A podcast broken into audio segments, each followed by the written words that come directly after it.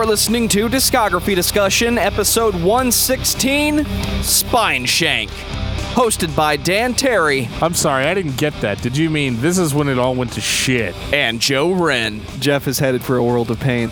Presented by DiscussMetal.com. And if you want to know what it means to make a head on a stick, then you are ready for this episode of Discography Discussion. I am Joe. That is Dan. You wanted a sure thing. We're talking about Spineshank. Yeah, man, you can't really go wrong with Spineshank, can you? I tried. I could only find one thing. It's probably going to be the cover song, and you're going to take it before I get there. Well, I found a couple of things, but we'll get into that. We've had a very interesting week on discography discussion. We are balls deep into New Metal May. It's been going pretty well. We did an episode about Drowning Pool, which was, well, disappointing to say the least. If you've heard that episode, if you haven't, pause this one right now. Go back and listen to it. My partner in crime, John Beatty from the Brutally Speaking podcast, jumped in to help us out and give us some information about Drowning Pool on that episode. It was a ton of fun. But it has been a very interesting week, Joe. I, I, I got maybe the longest email I have ever gotten from a listener. Number one, I think it was John Beatty's best performance. Because mathematically speaking, I don't think he said that much. And that's my only jab I'm going to take while he's not here. Oh, I love John. I think John is the best. Number two, I think so too. Number three, it was not the longest email you've ever received, but the attachment counts.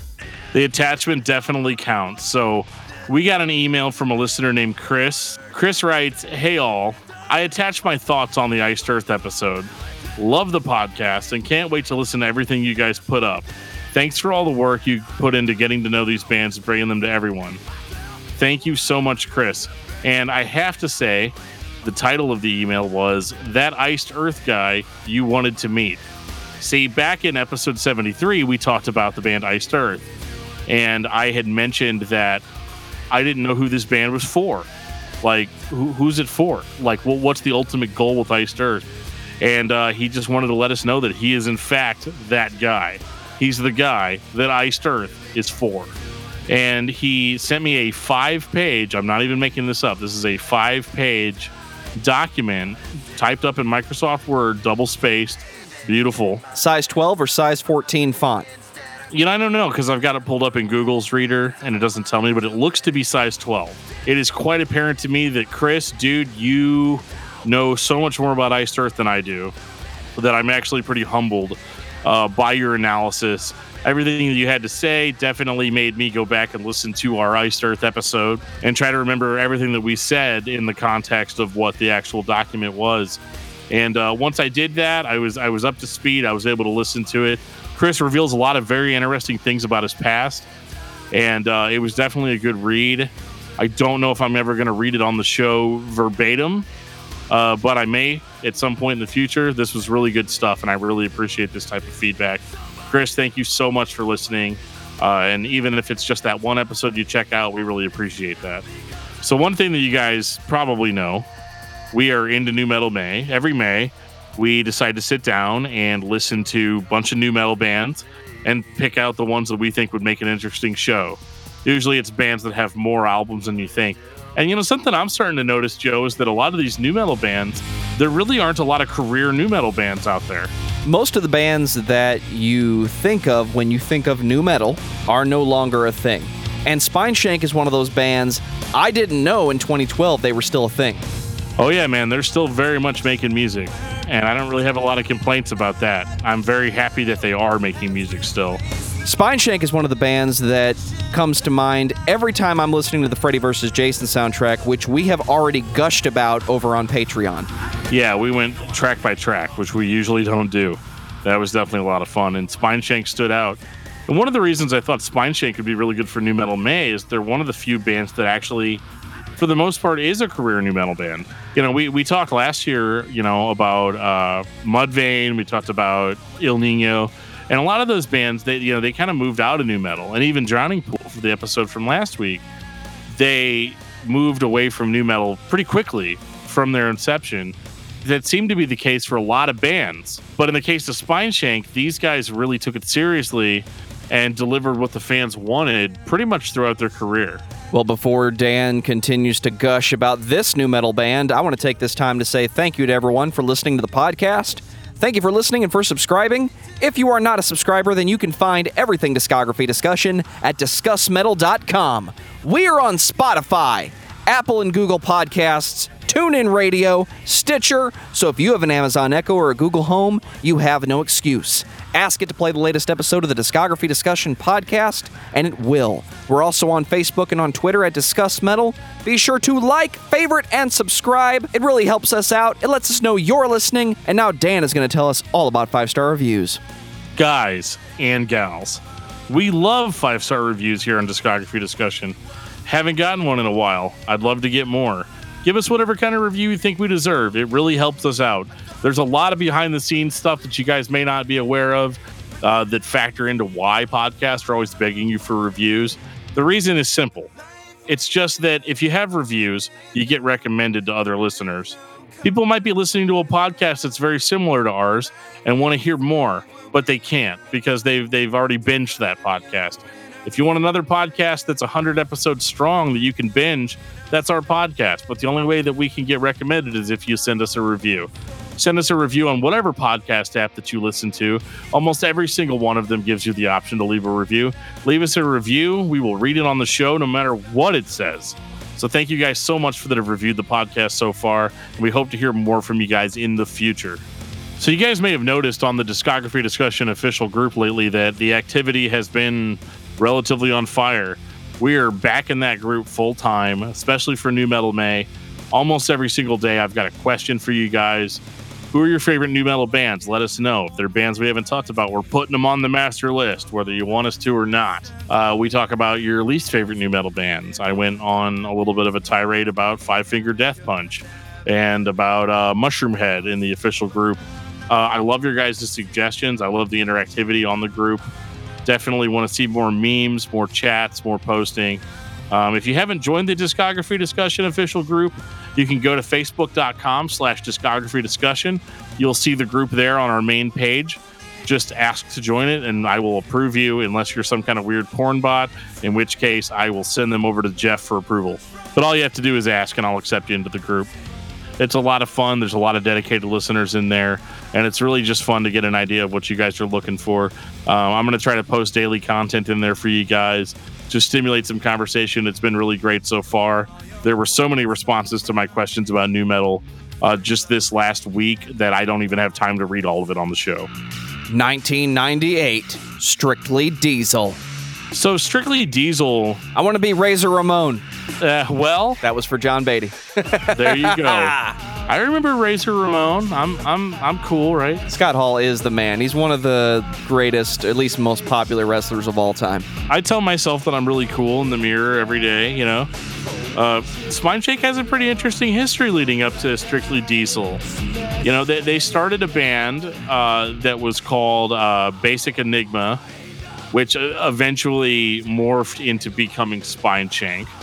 This was in the mid 90s, around like 96. Uh, and uh, the, the, official story goes that they heard Fear Factory's 1995 album Demanufacture, which we did an entire episode on Fear Factory back in December that you should check out. They based their musical style on that record, and they consider Fear Factory to be a major influence, which is weird because I don't really hear that. But supposedly that's where they got their original influence, and they actually ended up getting getting signed based on sending a demo tape to Dino who was in Fear Factory, and uh, they ended up doing a bunch of tour, like opening for a bunch of popular bands like Coal Chamber, Snot, Soulfly, and it was great. They eventually signed with Roadrunner Records, which is one of the best labels you could sign with if you're a brand new new metal band in the in the late '90s. And their first album came out in '98 called Strictly Diesel. Let's put new metal aside for just a moment, if you don't mind. I hear the Fear Factory influence in the electronics in how the album is produced dry. The vocals have those 90s effects I could best equate to orgy, but the synthesizers and the programmed drums and percussion sound very dry. They sound like what a DJ with actual physical vinyl sounded like in the 90s. It was dry. It was clean. It was there, kind of based off that European pop thing that was popular for a while, Chumbawamba for Life. So, in that aspect, I hear the Fear Factory in Spineshank's sound, just not in their music. I hear it a lot in their vocals.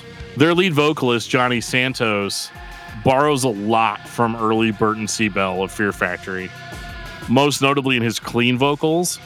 Like, I have to say that his screams sound really good. It's one of my favorite things about the early Spineshank is the screamed vocals are completely on point. The clean vocals on Strictly Diesel, on the other hand, are very monotone. And I think that was an intentional choice by the band because it sounds like Johnny is trying to emulate Burton C. Bell. Because as I complained about on the Fear Factory episode, Burton's vocals are clean, they're monotone, they sound smooth, but for whatever reason, I don't find them really that interesting. And this album, unfortunately, is full of vocals like that and it's pretty obvious that they're wearing their main influence on their sleeve here. And I don't really think it sounds good. I don't think that Johnny has really found his voice.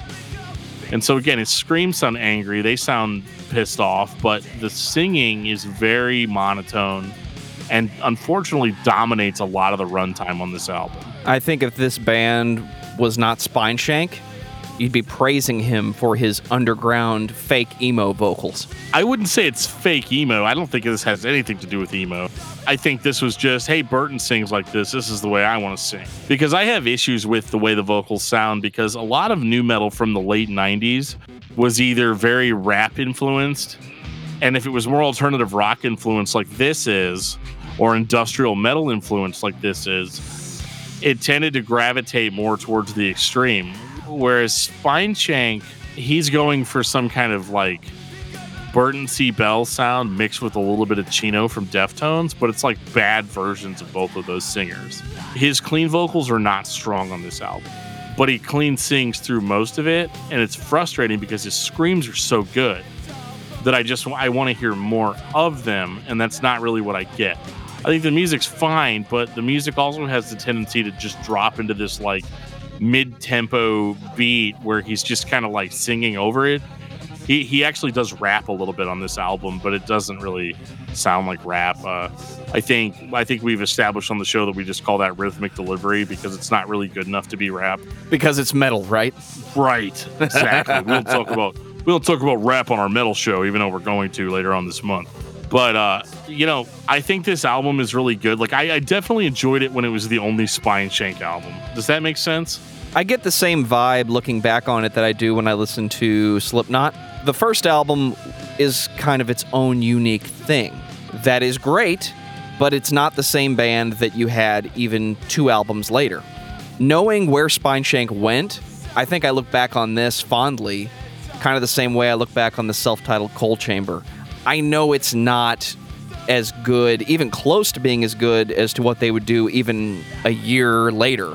Well, yeah, this was rough though, in the sense that, like, you look at their influences or the bands they're opening for, like Coal Chamber, which would have been around the same time as that first Coal Chamber album. Uh, bands like Snot, Soulfly, Sepultura. Those bands were extremely raw, but I don't think that Spineshank wanted to be a raw band. So they did the best that they could. They did that kind of alternative nu metal thing where they added a lot of melody in and a lot of clean vocals to try to attract the hard rock fans at the time. But unfortunately, the vocals and the melodic sections are not as strong as they should be to attract that listener base. So, what you have is an album that is absolutely nu metal in every sense of the word. There's really no other way to describe it, but it could be a lot better. This this still sounds like a band that you might hear at a local club that's opening up for a much more popular band. And it's funny that you bring Slipknot into it because I, I couldn't disagree more because Slipknot was still very much fleshed out by the time you heard the self-titled Slipknot album. Like, yeah, it was its own unique thing for sure, but like Corey's delivery was just as good as it has ever been.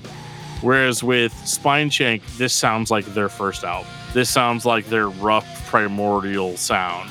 That these are the songs that they jammed forever in the basement before they put them down on tape. However, none of that applies to The Height of Callousness that was released in 2000. Y2K, sorry, it's the year 2000, the height of callousness. You might want to update your Windows 98 machine. Hang on, let me do that now. Stand by.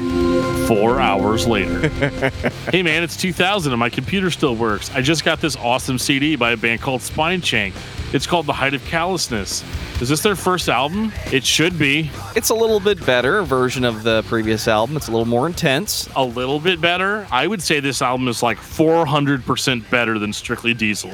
Uh, the Height of Callousness, like, I don't know if Johnny went to a vocal coach that was like, hey, dude, that Burton C. Bell stuff you're doing is not that great, and you're not really utilizing your full voice. He sounds 100% better in the clean vocal department, 200% better in the scream department, and another 100% just for pure awesomeness. That's how I got my 400%. In case you guys want to go back and check my math. The Height of Callousness is actually an industrial new metal album, which I think was what they were trying to do on Strictly Diesel, but like there's very light electronics on that album, whereas this album doubles down on the electronics.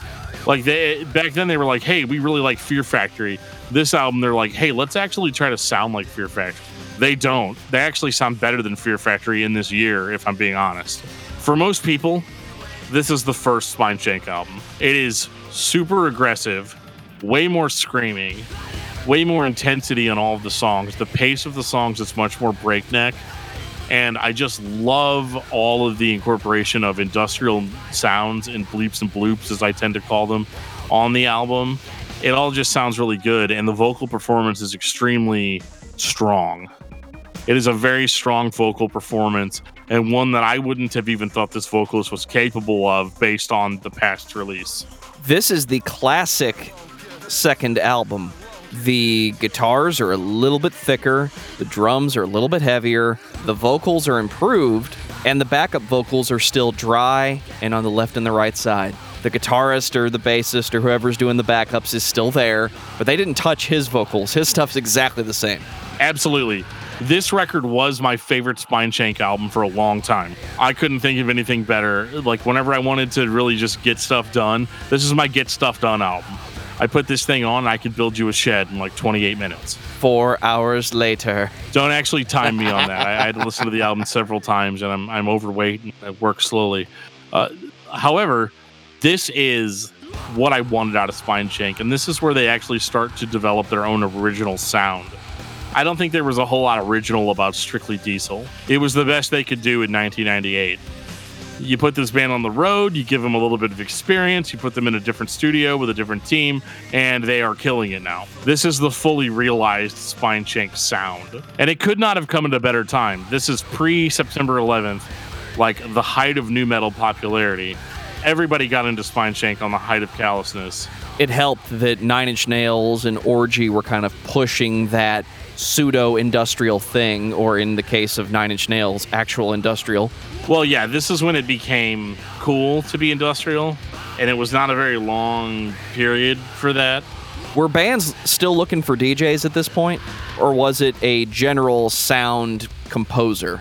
Whatever they call that, when the guy in the back just makes the extra noises. Yeah, I don't really know the answer to that because uh, they didn't really have.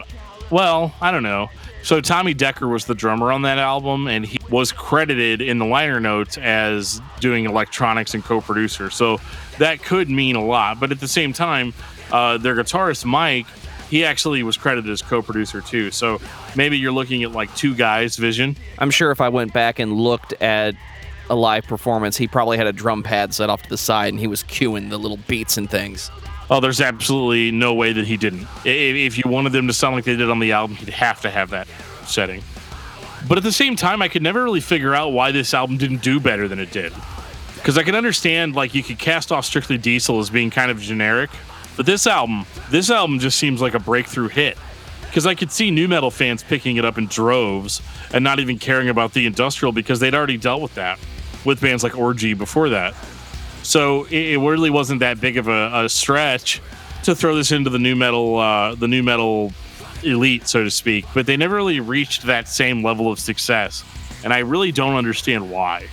If anybody knows, send me a five page Word document explaining why. I'm going to take a stab at it that this was the year 2000. If you were listening to new metal, you were listening to Korn, Limp Bizkit, Orgy, Rammstein, and then the weird guys over in the corner, like Dan, we're listening to Incubus and Linkin Park, of all things. Fungus Among Us, baby. You will be a hot dancer one day. Yep, just got to steal his clothes. Shaft! Dude, we got to talk about Incubus on the show. I'm cool with it. Is it time for the self destructive pattern? It is what it is, and I really wish I could stay on height of callousness, but I'm not going to say anything that I didn't say already. So, in that spirit, I guess we have to move on to self destructive pattern. Very aptly named album. Did you like the height of callousness, Joe? I liked it so much, I wanted more of it. Did you ever feel like, you know, I kind of wish this wasn't as crazy as it was? I wish it was kind of dumbed down a little bit and had some like radio play and some singles. I definitely didn't think that, but I'm not opposed to it. Somebody thought that because that's how you get self destructive pattern. I thought we were just listening to Mudvayne and trying to replicate that sound in its entirety. Possible. This isn't really as electronic as we'd had before. It's there a little bit, like there's a little bit of that industrial style riffing in there, but like the electronics are largely either gone completely or more in the background. Starts off pretty good with violent mood swings, but even that, you start realizing that the screams are toned down a bit. The singing is kind of in that Chester Bennington rough delivery sort of mode.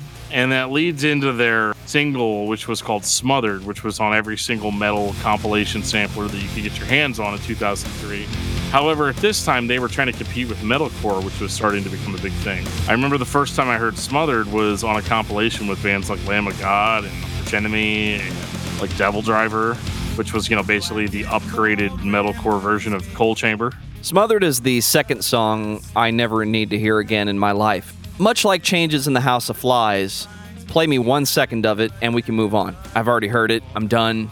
I'm not hearing anything else in it. Next, please. It just bothers me to hear a band that came out of the gate so strong on the height of callousness to be playing more of a generic verse, chorus, verse structure on all their songs. Like, I mean, they've got the vocalist for it. I can't say that Johnny sounds bad on this album, but he sounds overproduced. He screams, but his screams, you know, similar to how we complained about uh, last year on the Ill Niño album. No, the album's not called How Can I Live. How we complained about the Ill Niño album Confession and how the clean vocals were brought up to the fro- forefront and the screams were more or less muted. They were put in the background. They were still there, and these songs probably came off as bangers live, but on the album, it all just sounds really, really, really clean and really processed. And I think this was Roadrunner trying to break Spineshank. I think they were like me. I think they thought, why didn't the callousness do better? And then some guy that makes more money than I do was like, hey, it's probably because these songs aren't as singable and there aren't as many radio singles that we can throw out. So that's how you end up with songs that, you know, make more sense in a hard rock mainstream type of direction. So you get two singles off this album, you get Smothered and you get Beginning of the End. And these are basically what you'd expect. They're they're new metal influenced hard rock songs that are meant to get radio play. And radio play they get. I can't blame the band. I like money. Beginning of the End is actually one of my favorite songs to listen to that it doesn't age. You know how when you listen to Rage Against the Machine, it doesn't sound dated, even though it very much is? Beginning of the End is one of those songs that it doesn't age. Every time I listen to it, I don't care what year it is, I don't care what year it came out. The only thing I hear is the riffing guitars, that very well written and executed verse, which, like I said earlier, is just Mudvayne, and those programmed. Mudvayne. You need to make that distinction. LD50, this is not. This is like Mudvayne self-titled type stuff. Did I mention the programmed drums? I'm confident that these drums are not triggered. They are just straight programmed. That's fine. I listen to Rammstein sometimes. Oh boy.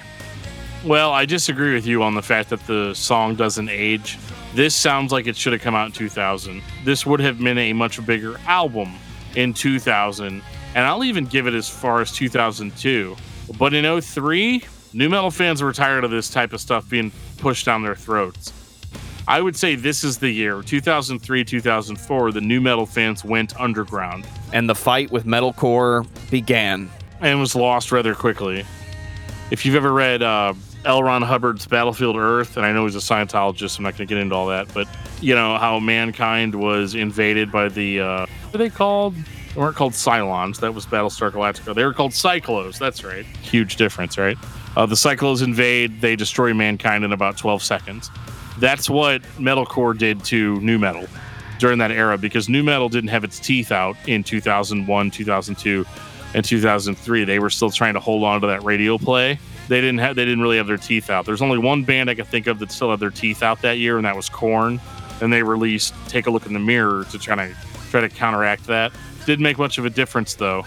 Stuff like "Self-Destructive Pattern" by Spineshank was kind of the norm for new metal, and it just wasn't working. And that's why this record really doesn't work for me.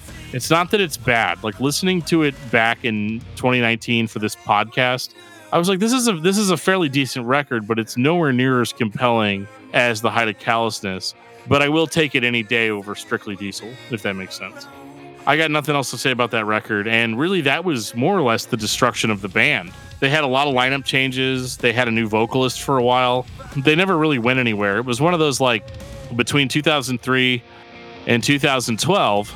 You know, they're oh yeah, we have a new album coming. It's coming. It's coming. But it's almost like they had to wait out the storm of what new metal was. Uh, know, they had to, they had to wait out the new metal storm, and a band that sounded like them really couldn't compete with what metal fans wanted for the next 10 years. So, where did anger, denial, acceptance come from in 2012? I think in 2012, it was really, hey guys, we got the band back together sort of situation. Um, Johnny Santos rejoined the band. He had been gone for a while. They had more or less not really been a band. I know. I know. Shortly after they had released "Self-Destructive Pattern," that they had been trying to get a lineup together, and they had been trying to get you know everything back on track and release an album but they just never really it never really stuck. And i and i understand that. It like this happens a lot in local bands where like you did something really cool and then it takes you forever to follow up on that coolness. And it did take them forever. They they ended up having to get johnny back. They went back to basics and they released an album that i think is really one of their finest works. This is where I hear the Fear Factory influence.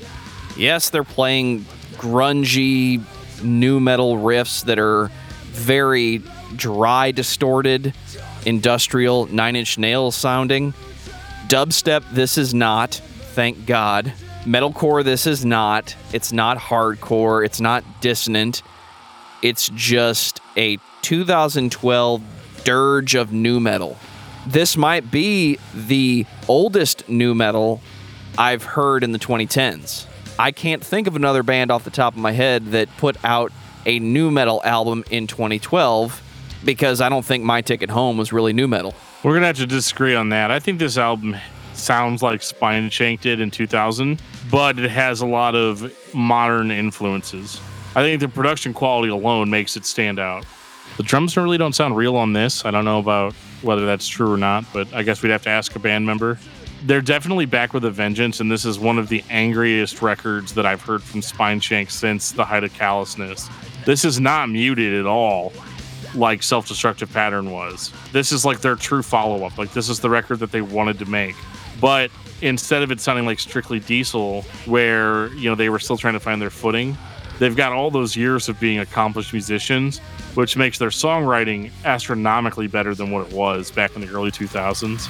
Johnny's clean vocals sound better than they ever have on this album, and his screams are equally angry and some of the some of the lyrics are fairly disturbing. Uh, like on the song "Murder Suicide," um, he's very. Uh, I mean, they wrote a song called "Murder Suicide." Like, oh my god, uh, not something I would have expected from a band like Spineshank, and I was pleasantly surprised to be a little bit offended by some lyrics. I'll give him that. But I think this is the best Spineshank album we've had in over a decade, and that's like not even an exaggeration. That's like just a, a statement of fact. It's the only Spineshank album you've had in over a decade. if this is the if this is what Spineshank's going to sound like from here on out. Now, granted, this was 2012, so like you know, come on, guys, let's let's get on it. It's 2019. We're waiting. I mean, Can only wait so long. I'm gonna have to go back and listen to My Ticket Home, I guess, to fill in the gap. That's a good gap Um, but- to fill. Th- this was a really great album, and I think it, it was really strong. We talk a lot on this show about bands that are a sure thing. I don't really think you can go wrong with Spineshank. I think their first album's a little rough, but still more or less enjoyable, except for that god awful cover song that they put on it. Um, you know, and thank- thankfully they, they never really went down that road again. Did we mention that? Their cover of While My Guitar Gently Weeps off of Strictly Diesel is an absolute skip. Like, I would recommend taking the CD, ripping it to your computer, and then reburning it without that song on it. Trust me, it's a good idea. I do think that Anger, Denial, Acceptance is a little bit more loose album musically than what they had before. And I don't know if that's just them not like gelling together like they used to but it still sounds tight in the sense that they they, they had a vision they, they executed that vision but there are a few other elements that creep their way into this there, there's like you know full-on punk sections a little bit of thrash you know but they never really go any heavier than they did on their previous releases which i think is actually a good thing i think that if you have been a closet Spineshank fan all these years I think that you're not going to be disappointed in this album. I certainly wasn't, and it, especially listening to all the albums in sequential order, um, I didn't really have to wait for Spineshank to get awesome again. It was just kind of there for me whenever we revisited this. But I have to mention the song "The Reckoning," which is probably the heaviest song they ever recorded, and uh, I love it, and you should check it out. It's definitely going to be on the playlist that I do for the notes on this album. Final thoughts on Spineshank. Dan. Well, I think I kind of said it. You know, if you've been a closet Spineshank fan all this time, you've been in on something that other people may not have been. They may have heard Spineshank songs.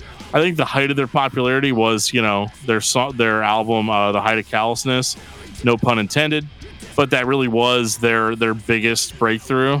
So if you're if you're looking for that band again, you're gonna find them on Anger, Denial, Acceptance and hopefully they continue. Hopefully they, they put out another banger like this one, and we can continue to call them a sure thing band. As far as nu metal goes, if you're a diehard nu metal fan, you really can't go wrong with Spineshank.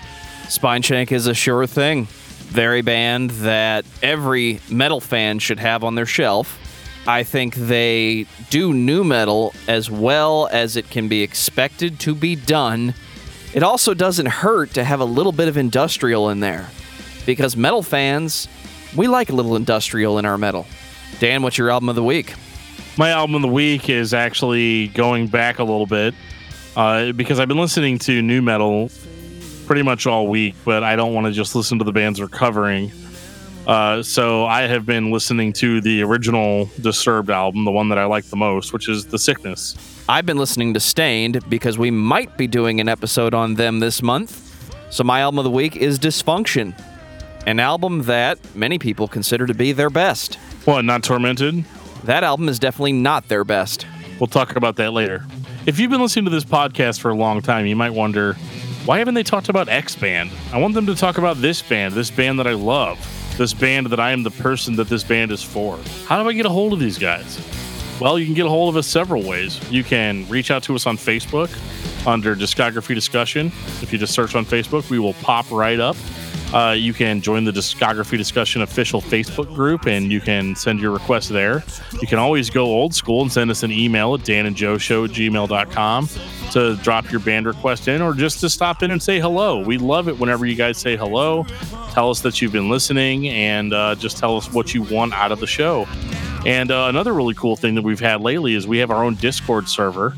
There's going to be a link to that in the show notes. You just click on that link and you will get access to our Discord server where you can pretty much chat with us in real time. Uh, I've got that thing installed on my phone. And so if you send a message on Discord, I'm going to see it right away and hopefully be able to respond to it right away.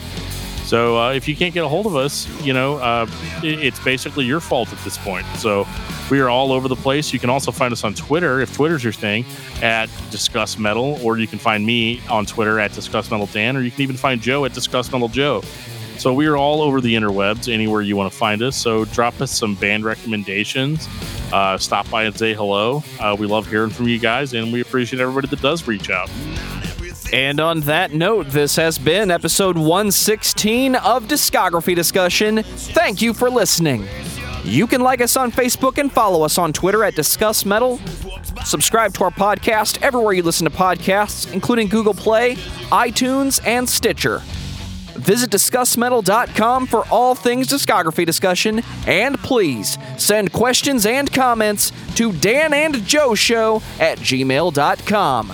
If you are not a patron, you can become one at patreon.com forward slash discuss metal. We have some sweet perks. Yeah, that's exactly what I'm saying. Thanks, Jeff.